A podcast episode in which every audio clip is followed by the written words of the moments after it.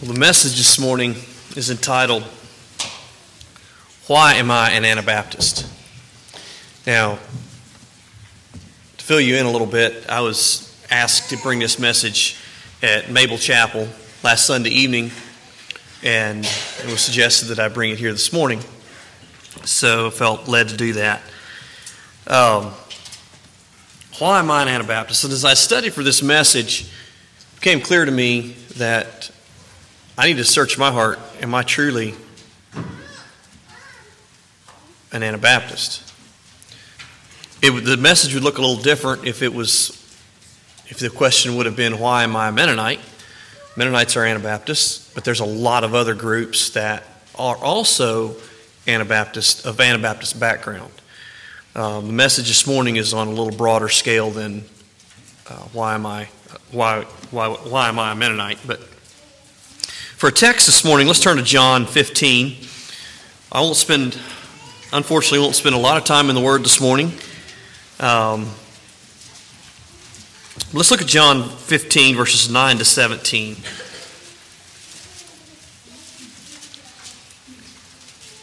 I want to read this this time. John 15, verses 9 to 17. As the Father hath loved me, so have I loved you. Continue ye in my love. If ye keep my commandments, ye shall abide in my love, even as I have kept my Father's commandments and abide in his love. These things have I spoken unto you, that my joy might remain in you, and that your joy might be full.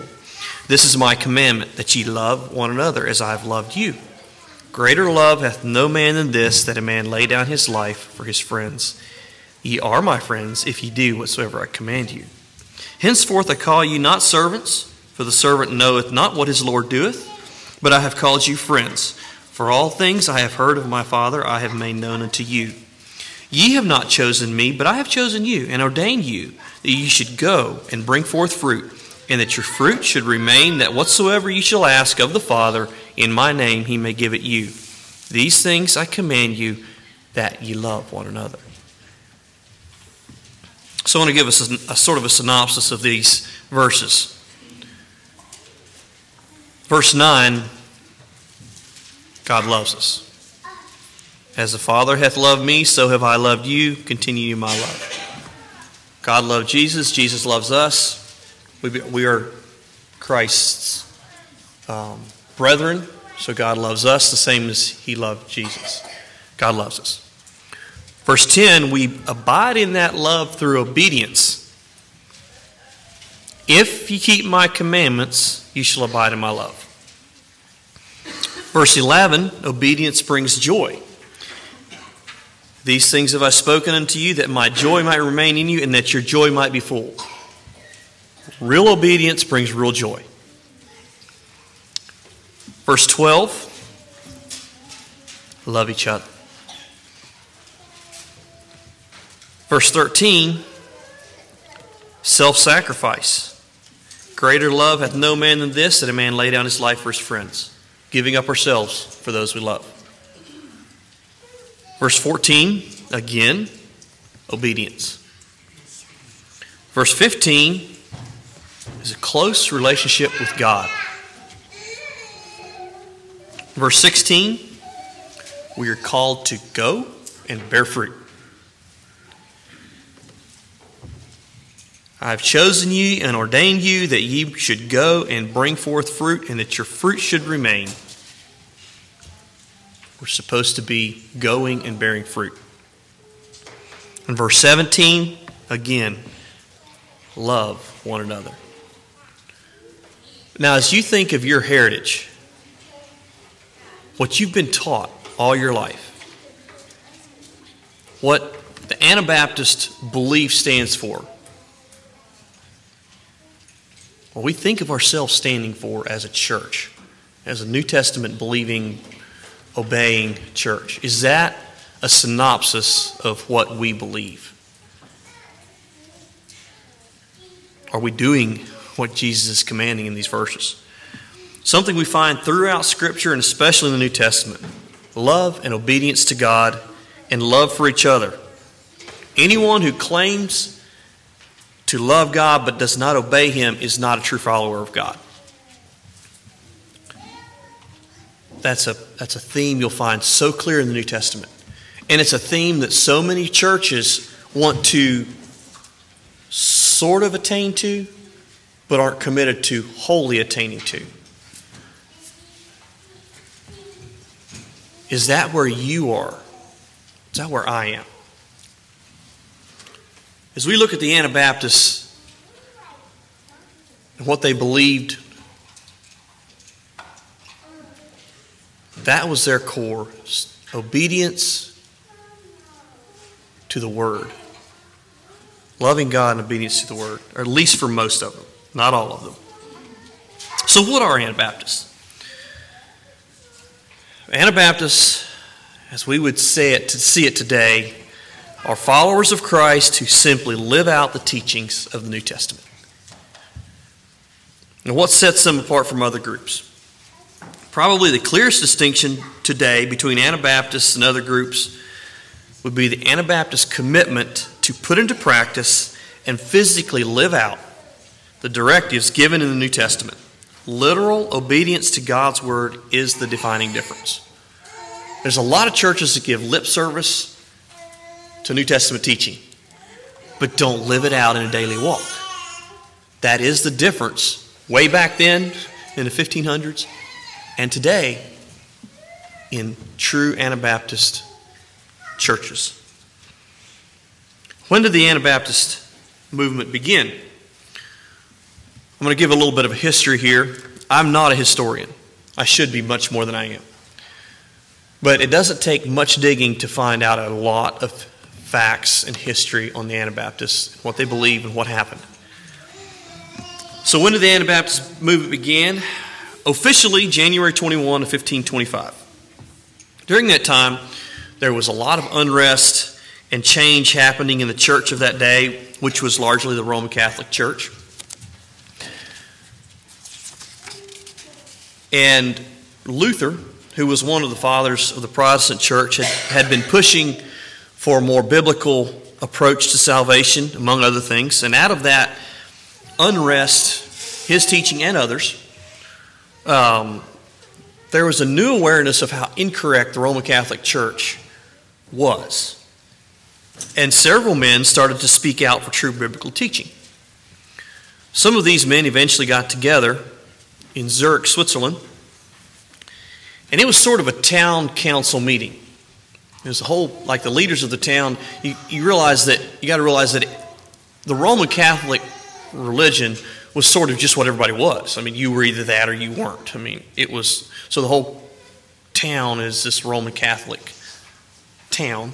And the leaders of that town are very involved in the religious affairs of that day. And so they get together to have this town council meeting about these new teachings that are coming out or being pushed.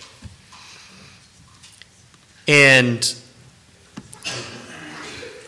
the biggest part of their discussion that evening was about infant baptism. Now, there was much controversy over the subject, and, and so some of the council was this way, some was this way. And so a few evenings later, and this these few, few evenings later was January 21, 1525, a group of very like minded men, including George Blaurock, Conrad Grebel, and some others, got together to further discuss the issue of infant baptism. That seemed to be sort of the, the, the point at which the, the Anabaptists were pivoting on, like, this can't be right. Luther was preaching salvation through Christ alone, through grace alone, and you had some others, reformers. The Reformation was, was really starting to pull people away from the Roman Catholic Church. But the Anabaptists were saying, wait a minute, there's some things about what they're teaching, what these reformers are teaching, that is incorrect. And one of those was infant baptism. And that evening, George Blaurock stood and asked Conrad Grebel, after much discussion, asked Conrad Grebel to baptize him with true Christian baptism upon his faith and experience. Or I should say, faith and knowledge. And since there was no ordained ministry at that point, Connor agreed. Connor baptized George, and George in turn baptized several other people, men, who were there that evening.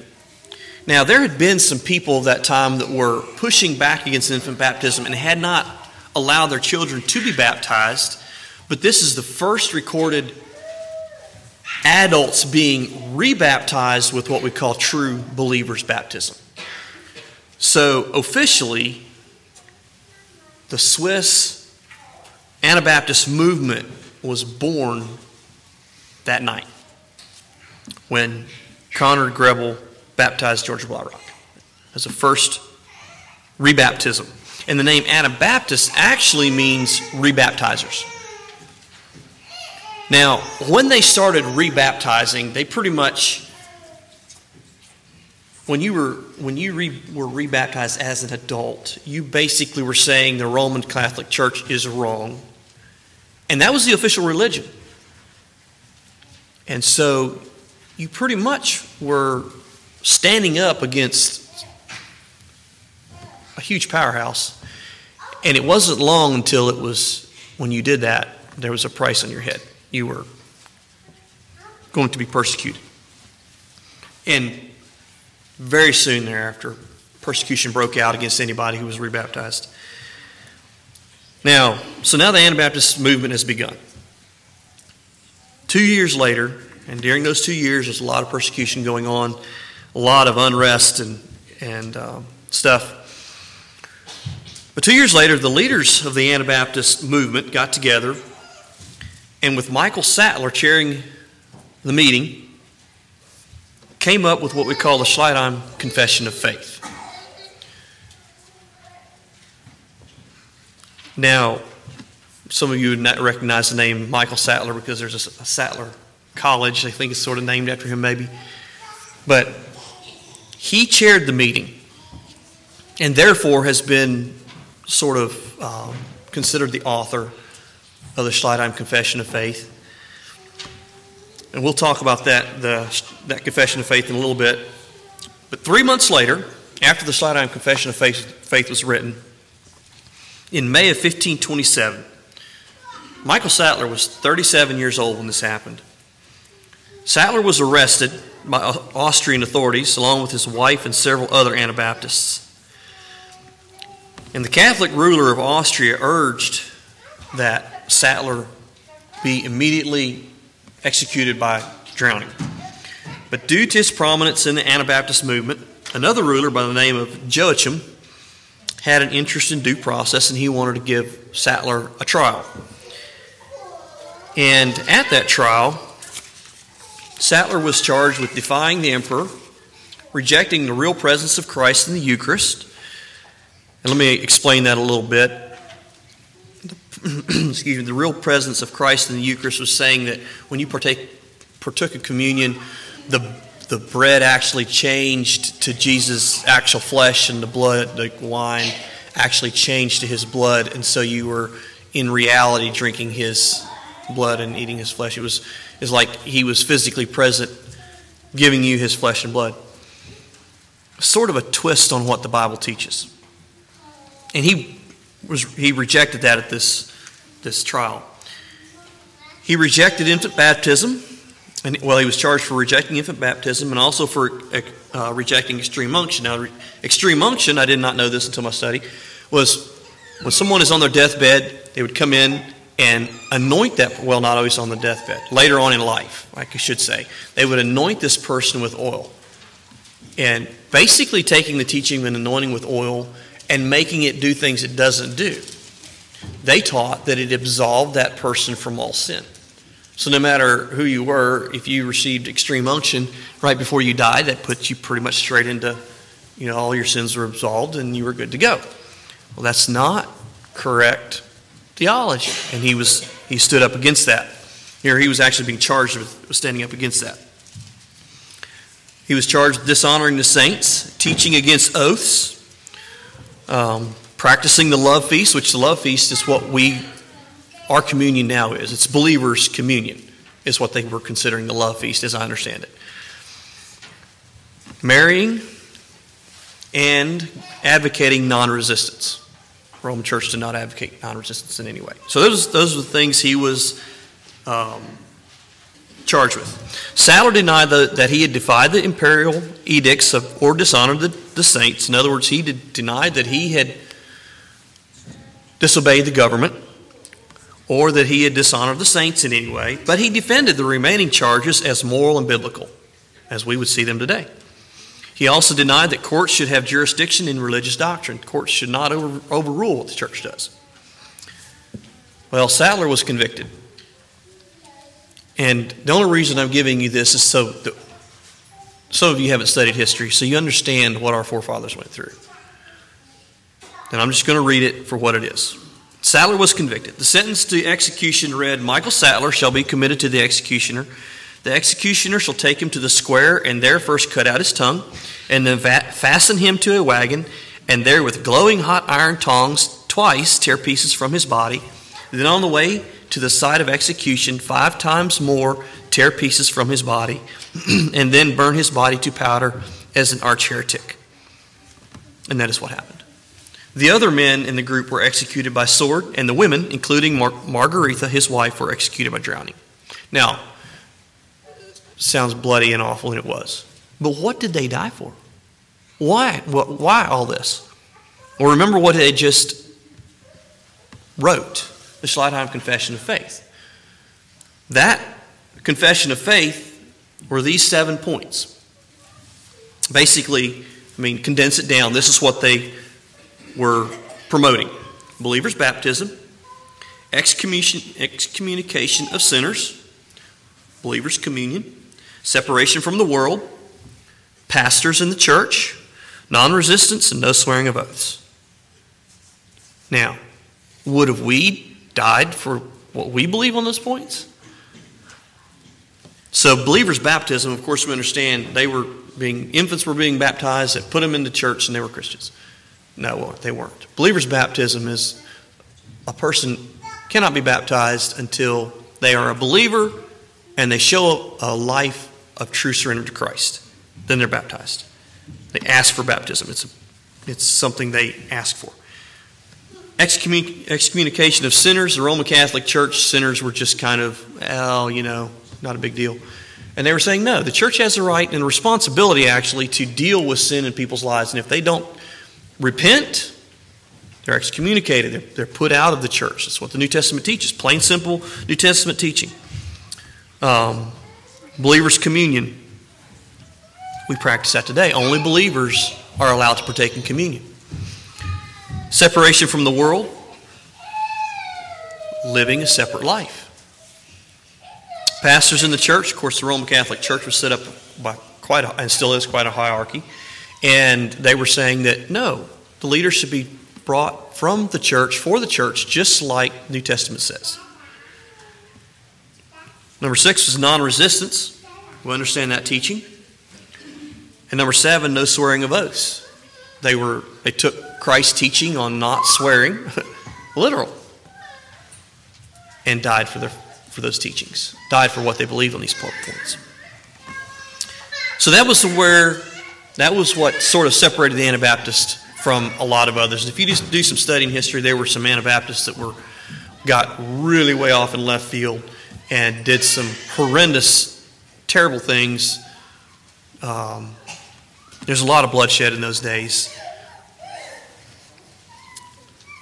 But through it all, there was a thread of truth, of biblical, of sticking to the word and believing what the Word said and living it out. So, what I want to look at now is Anabaptism. What is could become today? What is what are the basic beliefs? But I also want to start with what made the Anabaptists distinctive from the Protestant movement. We had the Protestant movement going on at the same time that you had the Anabaptist movement going on. So I'd like to look at that, those differences for just a little bit here. It's certainly the Anabaptist founders owed much to Luther. Luther sort of started a lot of these things. He had some good teachings. But Luther and the other Protestant reformers taught a lot of good biblical teachings that the Roman Catholic Church wasn't teaching. And in particular, Luther's emphasis on salvation through personal faith in Christ alone, by grace as revealed in Scripture. That prepared the way for the Anabaptist believers to say, wait a minute. That's not what the Catholic Church is teaching. We need to follow biblical teaching. But there was many other crucial issues Anabaptists differed as much from Luther as, did, as Luther did from the Catholic Church. And while we need to give Luther his due, we do well to remember some historical realities. Luther, as well as Calvin and Zwingli, came to oppose harshly the Anabaptists. In fact, of the 20 to 40,000 Anabaptists martyred in the early decades, likely more were massacred by Protestants than by Catholics. Now, the differences between Anabaptists and the Reformers, in other words, Luther, and Zwingli, Calvin, and the Anabaptist uh, movement, the differences ran deep. And here are some of them Luther, Calvin, and their associates wanted reformation of the medieval church. The Anabaptists wanted restoration of the New Testament church. The reformers looked to the state to defend the establishment of an official religion. The Anabaptists, on the other hand, sought no government endorsement whatsoever. The reformers asserted that all people in the realm should conform to the official state religion. The Anabaptists, however, proclaimed religious and civil liberty for all. Now, that was not 100% true in the Anabaptist movement. There were some um, cultish leaders within that movement that tried to enforce an Anabaptist religion on others in their, in their town or whatever did not work. Absolutely did not work. That's not what we're taught to do. The reformers retained much of the Catholic church state fusion of that day. The Anabaptists, who saw themselves as strangers and pilgrims in this world, rejected any fusion of faith and citizenship. The church of which they testified and for which they died were based was based on Jesus Christ alone and knew no state boundaries. And today that is so amazing. When we think of our brothers and sisters in the Ukraine, there's how many boundaries between here and there, and there's no boundaries in our faith. The reformers specifically endorsed military slaughter by Christian soldiers. The Anabaptists, on the other hand, expressed love for the persecutors and prayed for them. The reformers fragmented and compartmentalized Christian living. Luther wrote, As a Christian, man has to suffer everything and not resist anybody. As a member of the state, the same man has to fight with joy as long as he lives. The Anabaptists said nothing to him. There's no dual purposes in life. We can't have one ethic for one situation, another ethic for another situation. We are who we are. We are non resistant followers of Christ. As you can see, Anabaptists were not part of the great Protestant Reformation, but established a third option. They upheld a very different and distinct set of values. Today, of course, many other groups have accepted much of what the Anabaptists rediscovered and what they were promoting in the early days. And the difference between Protestantism and Anabaptism have decreased significantly. But the total set of Anabaptist beliefs and practices remains distinctive. Even though the Anabaptists have often not practiced and preached it consistently, Anabaptism is still one of the most complete applications of New Testament doctrines, principles, and early church example that you will find anywhere. Now, there's 12, came across 12 principles of Anabaptism. And these would look different if I was saying, why am I Mennonite? This is a brush that you paint your, this is more looking at the larger Anabaptist church as a whole. The larger Anabaptist group of churches, this is 12 principles that they hold to. Number one, a high view of the Bible. While not worshiping the Bible itself, for that would be bibliolatry, and that's the first I'd ever heard that word, but it's true. If we worship the Bible, that's idolatry. We don't worship the Bible, we worship the author of the Bible. Anabaptists accept the Scripture as the authoritative Word of God, and through the Holy Spirit, the infallible guide to lead men to faith in Christ and to guide them in the life of the Christian discipleship. Anabaptists insist that Christians must always be guided by the Word, which is to be collectively discerned and by the Spirit. We are not an island to ourselves, discerning the Word of God for our own selves only. We discern the will of God through a body of believers. The body of believers speaks into our lives. That's an Anabaptist teaching. Emphasis on the New Testament. Since Christ is God's supreme revelation, Anabaptists make a clear functional distinction between the equally inspired Old and New Testaments. We see an Old and New covenant. We read the Old from the perspective of the New and see the New Testament as the fulfillment of the Old. Where the two differ, the New prevails, and thus Anabaptist ethics are derived primarily from the New Testament. The Old Testament is there for our teaching and for a basis for what we believe from the New. Number three, emphasis on Jesus as central to all else. Anabaptists derive their understanding of who Christ is directly from the Word and emphasize a deep commitment to take Jesus seriously in all of life. Such a view runs counter to notions that the commands of Jesus are too difficult for ordinary believers. Anabaptists take Jesus' teaching in the Sermon on the Mount as literal and meant to be lived out by his followers. Do I really do that? Do I really believe the Sermon on the Mount was for us to live out in daily life? Number four, the necessity of a believer's church. Anabaptists believe that Christian con- conversion, while not necessarily sudden and traumatic, always involves a conscious decision. Unless a person is born again, he cannot see the kingdom of God. Believing that an infant can have no conscious, intelligent faith in Christ, in Christ, Anabaptists believe, baptize only those who have come to a personal living faith.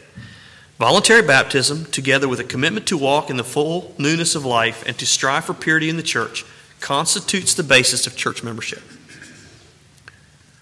Number five, the importance of discipleship. Becoming a Christian involves not only belief in Christ, but also discipleship. Discipleship. Faith is expressed in holy living. In Christ, salvation and ethics come together. Not only are we saved through Christ, but we are also to follow him daily in obedient living. Thus, for example, Anabaptists from the beginning renounced the oath. They determined to speak the truth. For them, there could be no gradations of truth telling. Anabaptists continue to teach that salvation makes us followers of Jesus Christ and that He is the model for the way we are to live. Simple obedience. Number six, insistence on a church without classes or divisions. The church, the body of Christ, has only one head. While acknowledging functional diversity, we are all different. Anabaptist believers set aside all racial, ethnic, and class distinctions because we are all one in the unity and equality of the body. We are equal at the foot of the cross, no matter, no matter our skin color, no matter where we come from, no matter what. We are equal before Christ. Belief in the church, number seven, belief in the church as a covenant community. Corporate worship, mutual aid, fellowship, and mutual accountability characterize this community. An individualistic or self centered Anabaptism is a contradiction in terms. And that speaks to me because I have a tendency to want to do things my way. Uh, I see it this way, so that's the way it ought to be. That's a contradiction in terms to what these early Anabaptists believed. We are part of a body of Christ. That body of Christ speaks into my life. Number eight, separation from the world. The community of, community of the transformed belongs to the kingdom of God. It functions in the world, but is radically separate from the world. The faithful pilgrim church sees the sinful world as an alien environment with thoroughly different ethics and goals. This principle includes separation of church and state. Therefore, Anabaptists reject all forms of civil religion, be it the traditional Corpus Christianum or more recently developed forms of Christian nationalism. That Christian nationalism showed itself really strong in our last election. When you have ultra conservative groups that in times past wouldn't have had anything to do with the government going down the road with an American flag flying off of it with support Trump and all this going on, that's Christian nationalism. Like, we as Christians have to band together and change our America. Christian nationalism does not align, align itself with teaching of the New Testament. Most of the more conservative groups, including us as conservative Mennonites, would believe that separation from the world also means that we should have no involvement in government at all, including voting. Jesus left us a very clear example by having all power, but never in any way trying to affect the government. He never used his power to affect change in the governance of the country where he was, even though that is exactly what the Jews were looking for in the Messiah. If Jesus would have come in and booted the Roman government or done anything, really, to control the Roman government, that's what they were expecting in the Messiah. Jesus didn't do that. He could have. In fact, abortion was a huge deal in that day. They didn't abort babies pre birth, but they would take babies and simply throw them in the gutter, leave them lay. Jesus could have, in some way, in his power, could have come in and changed that thing. Boom, made that go away. He didn't. He won the hearts of the New Testament church. That church picked the babies up out of the gutter and raised them as their own. Number nine, the church as a visible counterculture. As a united fellowship of believers, every Anabaptist congregation models an alternate community. Such a covenant community functions as an authentic counterculture. Each church represents the local body of Christ and, as such, becomes the hands and feet of Jesus to the local community. No matter what part of the world that you take Christ's teachings to, they are always in some way cross cultural. Christ's teachings are always in some way cross cultural. There is no culture that aligns itself perfectly with Jesus' teachings. Jesus always, when he enters someone's life, he creates a change. There's no culture that aligns itself perfectly with Jesus' teachings. We are demonstrating that to the world around us, what those teachings look like in real life. Number 10, believe that the gospel includes a commitment to the way of peace modeled by the Prince of Peace, and we call it non resistance. Here, Anabaptists dif- differ from many other Christians. Anabaptists believe that the peace position is not optional, not marginal, and not related mainly to the military. On the basis of Scripture, Anabaptists renounce violence in human relationships. We see peace and reconciliation, or the way of love, as being at the heart of the Christian gospel. God gave his followers this ethic, not as a point to ponder, but as a command.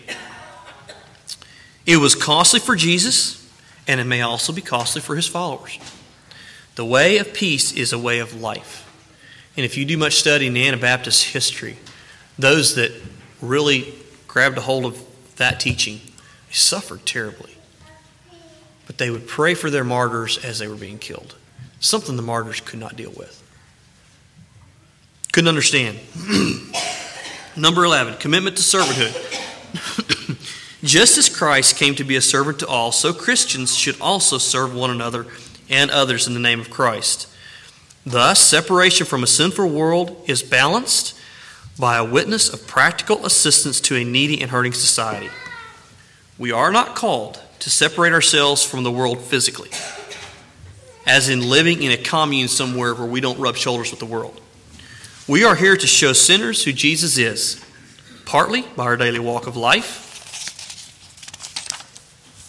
and partly by loving them no matter who they are. Number 12, insistence on the church as a missionary church. Anabaptists believe that Christ has commissioned the church to go into all the world and all of society and to make disciples of all people, baptizing them and teaching them to observe His commandments. The evangelistic imperative is given to all believers. These principles that we just read, these 12 principles, constitute the, the essence of Anabaptism today. While each emphasis can be found elsewhere, other churches teach some of these. The combination of all 12 constitutes the uniqueness of the Anabaptist churches we see today. The Protestant Reformation had not gone far enough. Luther had taught some really good things about faith and about truth and, and salvation. But it wasn't enough. The early, Anabaptists, while diverse and far from perfect, committed themselves to nothing less than the restoration of the New Testament church. We have the privilege of reemphasizing these 12 principles in word and deed here and now. Now, the title of the message is Why Am I an Anabaptist? And as I studied for this message, I found myself pondering the question and I, Am I truly an Anabaptist at heart? To be an Anabaptist is to live a life of selfless surrender to Christ and service to others. I believe that Anabaptist theology, as I understand it, is correct doctrinally, according to Scripture. However, I also realize that we are people. And even born again believers don't get everything in life right.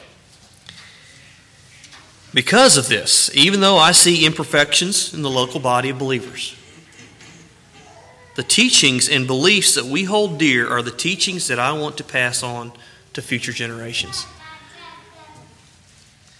Now, to be frankly honest, I have not always felt the way I do now. As a young man, I struggled to understand some of the teachings I grew up with. Two of those teachings were non resistance and separation of church and state. But as I've studied the Bible and I've watched what's happened in the world around me, those two applications have become much more of a reality in my life and much more important. The church has been called to win the world to Christ through sacrifice, love, and service. We cannot get entangled with the affairs of this world. We have a higher calling. We are part of a different kingdom. Our goals and motives are controlled by our Lord and Savior Jesus Christ. Am I, are you willing, as our Anabaptist forefathers were, to die for our faith? Am I an Anabaptist? When I read some of the stories of what they went through for the things they believed, wow. They didn't go through anything more than what Jesus went through for us. I don't think anybody can suffer more than Jesus suffered. He said, the, the Bible says his cup of suffering was filled. I don't think it, that cup of suffering can be filled any fuller for us than it was for him. Am I willing to return that kind of commitment to him as our forefathers did? Am I a true, committed, born again believer, follower of Jesus Christ? Let's have a song.